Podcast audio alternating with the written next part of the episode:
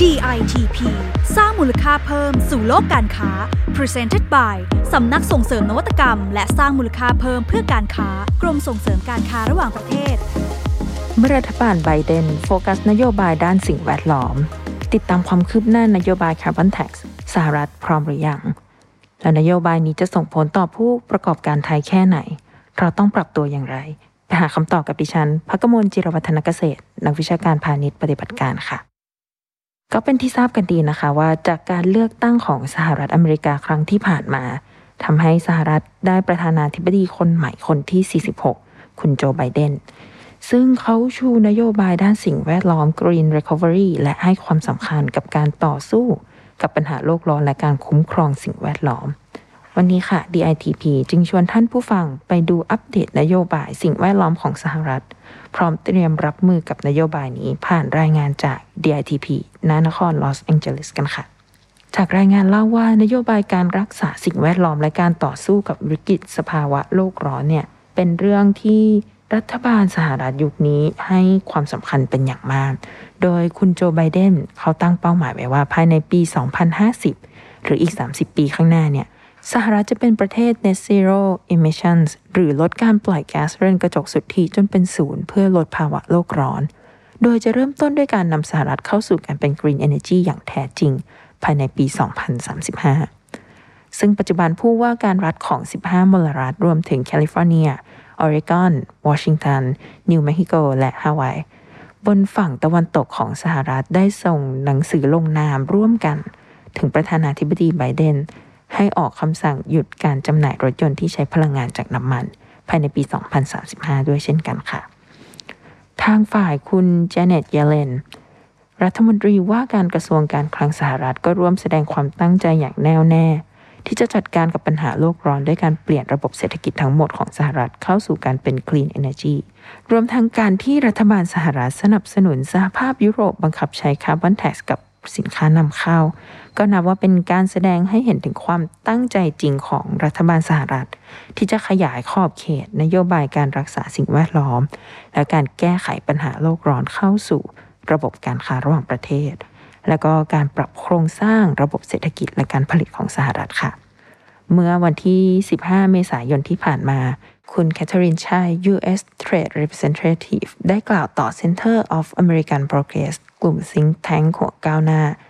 เน้นว่าการให้ความคุ้มครองสิ่งแวดล้อมและการเปลี่ยนแปลงของภูมิอากาศ จะมีบทบาทเพิ่มมากขึ้นในนโยบายการค้าของสหรัฐ และการทำข้อตกลงทางการค้าเสรีในอนาคตค่ะ โดยคุณแคทเธอรีนเนี่ยเห็นว่าผู้ผลิตสหรัฐจำเป็นต้องเป็นผู้นำในเรื่องการค้าที่เน้นสิ่งแวดล้อม และ ต้องไม่เสียเปรียบในตลาดการค้าโลก ให้กับผู้จัดหาอุปทานต่างชาติที่จะส่งสินค้าในราคาถูกที่สุด บนการทำลายสิ่งแวดล้อมและทำให้เกิดภาวะโลกร้อน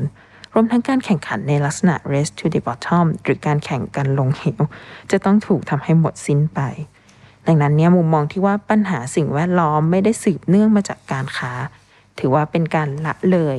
ข้อเท็จจริงที่ว่าระบบโลกาภิวัตน์ ส่งผลกระทบต่อสิ่งแวดล้อม และทำให้ประเทศที่มีมาตรฐานสิ่งแวดล้อมที่สูงเนี่ย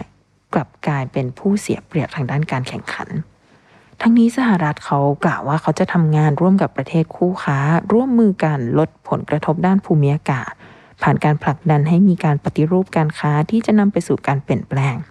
ไม่แค่เฉพาะในสหรัฐนะคะ แต่ว่ารวมถึงทั่วโลกเลย และอีกวิธีหนึ่งที่จะให้ผลประโยชน์ทางเศรษฐกิจเพื่อให้คู่ค้าลดการทำลายสิ่งแวดล้อมที่นำเสนอโดยคุณโจพาเดสตราที่ปรึกษาอดีตประธานาธิบดีบารักโอบามารวมถึงเป็นผู้ก่อตั้ง Center of American Progress เนี่ยก็คือการเก็บภาษีนำเข้าสินค้า โดยคำนวณจากปริมาณคาร์บอนที่ปลดปล่อยออกมาในกระบวนการผลิต หรือเรียกว่า Carbon Tax ค่ะ ซึ่งนโยบาย Green Energy เนี่ยมีคนสนับสนุนก็ย่อมมีคนไม่สนับสนุนนะคะ โดยเฉพาะพวกภาคอุตสาหกรรมที่ได้รับผลกระทบจากนโยบายนี้ค่ะ ไม่ว่าจะเป็นอุตสาหกรรมน้ำมันและแก๊ส รวมถึงบริษัทยักษ์ใหญ่ที่เป็นสมาชิก เช่น ExxonMobil BP Chevron หรือว่า American Petroleum Institute รวมทั้งภาคการขนส่งสินค้าทางเรือระหว่างประเทศเนี่ยเขาก็เรียกร้องให้รัฐบาลกลางสหรัฐ พิจารณาจัดทำ market based carbon pricing หรือเรียกกันว่า สูตรคำนวณค่าใช้จ่ายตามความเสียหายจากการปล่อยคาร์บอนออกสู่อากาศและสิ่งแวดล้อม ที่จะเป็นมาตรฐานแล้วก็สามารถใช้ร่วมกันได้ทั่วประเทศ เพื่อกดดันให้ผู้เกี่ยวข้องมีส่วนร่วมในการรับผิดชอบต่อการปล่อยคาร์บอนออกสู่อากาศค่ะ อย่างไรก็ดีนะคะ ก็มีการวิเคราะห์ว่า สหรัฐยังไม่สามารถจัดทำ carbon tax สินค้านำเข้าได้เร็วๆนี้ เนื่องจากว่า สหรัฐเนี่ยยังขาดระบบคาร์บอน pricing หรือว่าการกำหนดราคาคาร์บอนในระดับรัฐบาลกลาง โดยอุปสรรคหลักเลย ส่วนมากมาจากสมาชิกพรรคเดโมแครตกลุ่มหัวก้าวหน้าที่กังวลว่า การจัดทำ carbon pricing เนี่ย จะส่งผลกระทบทางลบต่อคนอเมริกันรายได้น้อยจำนวนมาก เพราะว่าทำให้คนกลุ่มนี้มีค่าใช้จ่ายเพิ่มขึ้น ในการซื้อสินค้า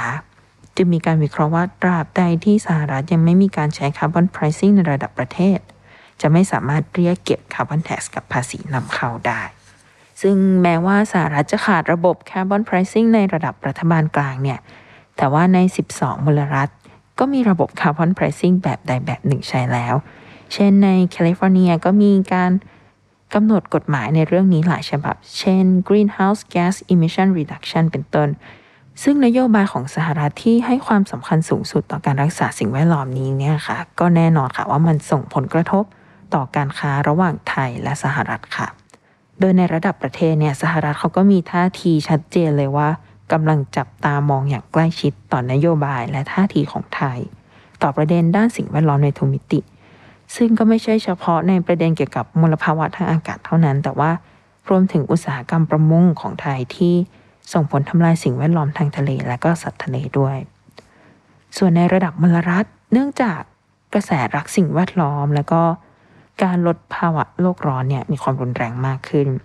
จึงอาจส่งผลให้มีการจัดทำกฎหมายและกฎระเบียบระดับมลรัฐ ซึ่งอาจจะเป็นอุปสรรคของผู้ประกอบการไทยต่อการค้าในมลรัฐเหล่านั้น เช่น กฎหมาย Proposition 65 ของรัฐแคลิฟอร์เนียที่จะเข้ามาควบคุมการปนเปื้อนของสารเคมีอันตราย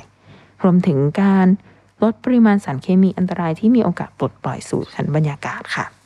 อีกจุดอ่อนหนึ่งของไทยณปัจจุบันนี้นะคะ ก็คือการมีภาวะมลพิษในระดับสูง โดยในปี 2019 เนี่ยไทยถูกจัดอันดับว่าเป็นประเทศที่มีมลภาวะสูงเป็นอันดับที่ 28 ของโลกประกอบกับข้อมูลจาก UNSCAP หรือ United Nations Economic and Social Commission for Asia and the Pacific คณะกรรมการเศรษฐกิจและสังคมแห่งสหประชาชาติสำหรับเอเชียและแปซิฟิกเนี่ยเขาเผยแพร่เมื่อเดือนมกราคมที่ผ่านมา ระบุถึงต้นเหตุของภาวะมลพิษในเมืองใหญ่ในประเทศไทยมาจากกิจกรรมทางเศรษฐกิจ ที่รวมถึงการผลิตในภาคอุตสาหกรรม และภาคการเกษตรค่ะ ทีนี้เรามาถึงคำถามค่ะว่าจากนโยบายที่เข้มข้นในเรื่องสิ่งแวดล้อมนี้ ผู้ประกอบการไทยจะต้องปรับตัวอย่างไง ในภาพรวมของการส่งออกเนี่ยทาง DITP นะนครลอสแองเจลิส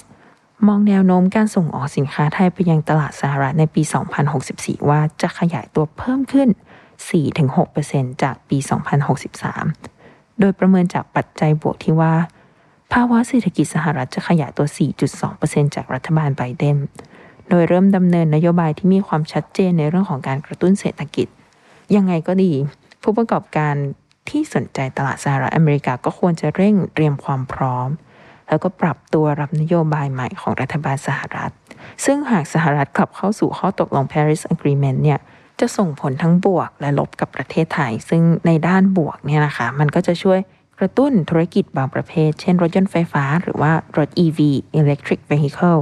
มากขึ้น ซึ่งเนี่ยก็อาจจะเป็นโอกาส ในการส่งออกสินค้าเกี่ยวกับรถ EV ของไทยเราเนี่ยนะคะ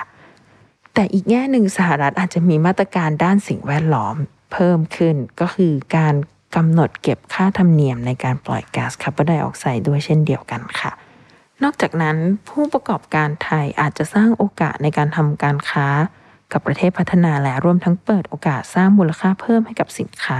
ผ่านการปรับระบบการผลิต และการค้าเข้าสู่ระบบ sustainability และการรักษาสิ่งแวดล้อม